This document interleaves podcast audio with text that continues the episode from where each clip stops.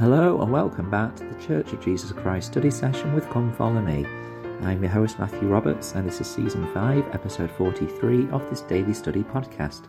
Thank you so much for joining us once again today as we continue with our study of this week's Come Follow Me materials, studying in the week of February the 13th to February the 19th, uh, covering Matthew chapter 5 and Luke chapter 6. And today we're going to continue on into Matthew chapter 5.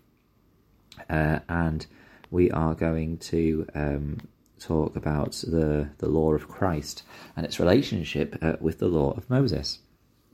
Now, this starts in about Matthew 5:17, and we'll focus our our discussion on the Matthew uh, version, but we might dip into the Luke one depending on the time, as it is just so long, and we've got three more days in which to cover that, and a really important verse at the end of Matthew 5. So we'll see how he gets on, but Christ introduces this by saying, Think not that I am come to destroy the law or the prophets.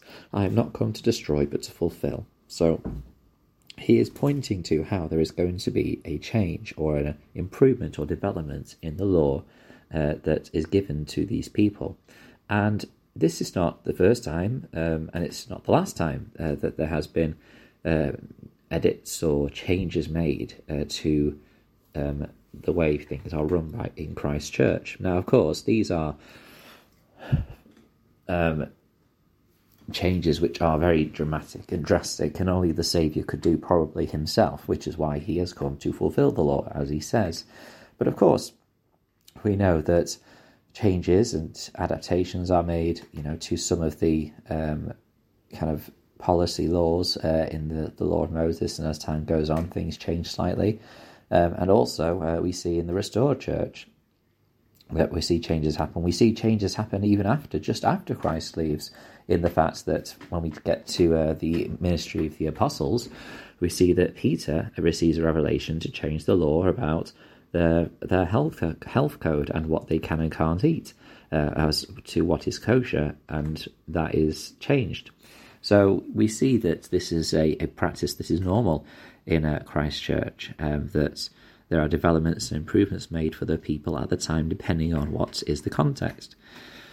Um, so if we go to um, verse 21, um, he starts to teach about um, the uh, the things that he's going to focus on, the change or the improvement that is made. He says in verse 21 uh, and 22, Ye have heard that it was said by them of old time, Thou shalt not kill, and whosoever shall kill shall be in danger of the judgment. But I say unto you that whosoever is angry with his brother without a cause shall be in danger of the judgment.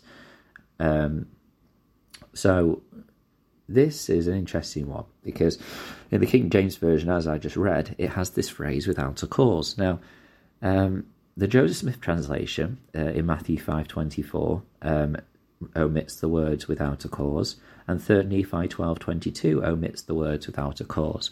And um, people um, who don't have uh, a, a, trust that the, the, the, Book of Mormon is the Word of God may point to that and say, oh, that, you know, this is um, an example of the prophet Joseph Smith trying to change certain elements of the Bible. What I found fascinating in my study is if you go to uh, some of the newer translations of the Bible, for example, in the English Standard Version, it says this. But I say, uh, but I say to you that everyone who is angry with his brother will be liable to judgment. And uh, in uh, the New International Version, it says, But I tell you that anyone who is angry with a brother or sister will be subject to judgment. So, in these translations of the Bible, which are widely accepted by the Christian world, uh, the without a cause is also dropped from their text uh, which indicates that in the original uh, Greek that this was probably something which was um, added or something that was included by the King James King James version translators rather than being in the original in the original text itself. Um, perhaps those who were translating it did not feel that this was a, an attainable uh, goal to not be uh, angry with your brother, even if there is a cause.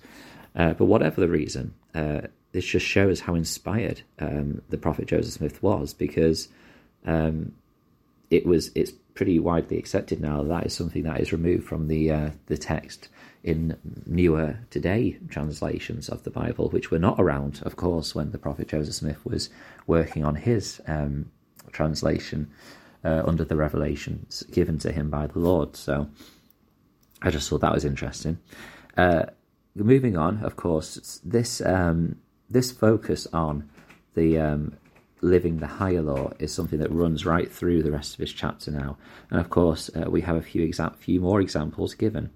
Um, we have uh, in verse 27 and 28 Ye have heard that it was said by them of old time, Thou shalt not commit adultery. But I say unto you that whosoever looketh on a woman to lust after her have committed adultery with her already in his heart. Um, President Russell M. Nelson uh, said this quote, Self esteem is also earned by obedience to God's commandments regarding chastity. Yet in, yet in our day, those commands have been attacked and trivialized. The morality of self discipline with appropriate denial or restraint has been popularly, popularly depicted as unhealthy and dehumanizing. The truth is, it is dehumanizing to define oneself by our desires alone.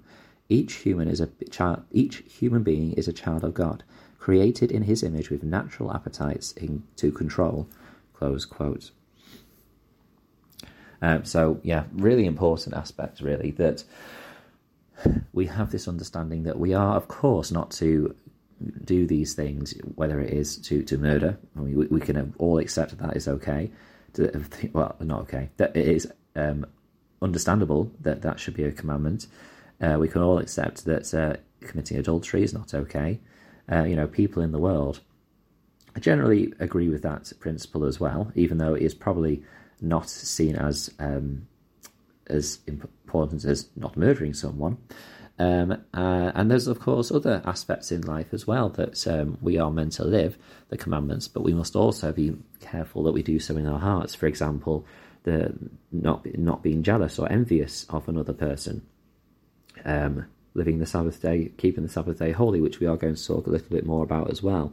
In all these things, um, there is an important aspect of that to do it actually by the letter, but also to change our desires so that we do not desire to do those things. Um, and then the what's fascinating then is what happens in verse 29. And if thy right eye offend thee, pluck it out and cast it from thee.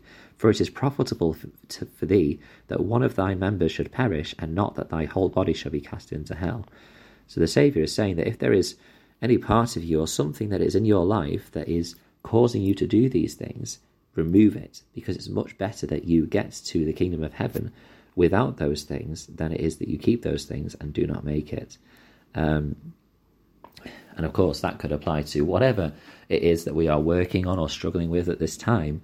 It's better that we remove that from our lives and have something missing that from what we would expect to have, um, than it is to continue uh, in the way that we are that we are living in that way.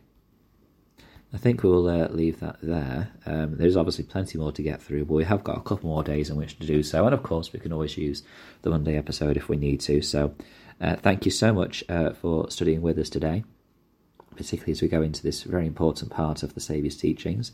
Uh, please do join us uh, as we uh, continue with that tomorrow. Please share with us on Facebook what you've studied as well in the Facebook group. It'd be great to hear what you've been studying. and until we meet again.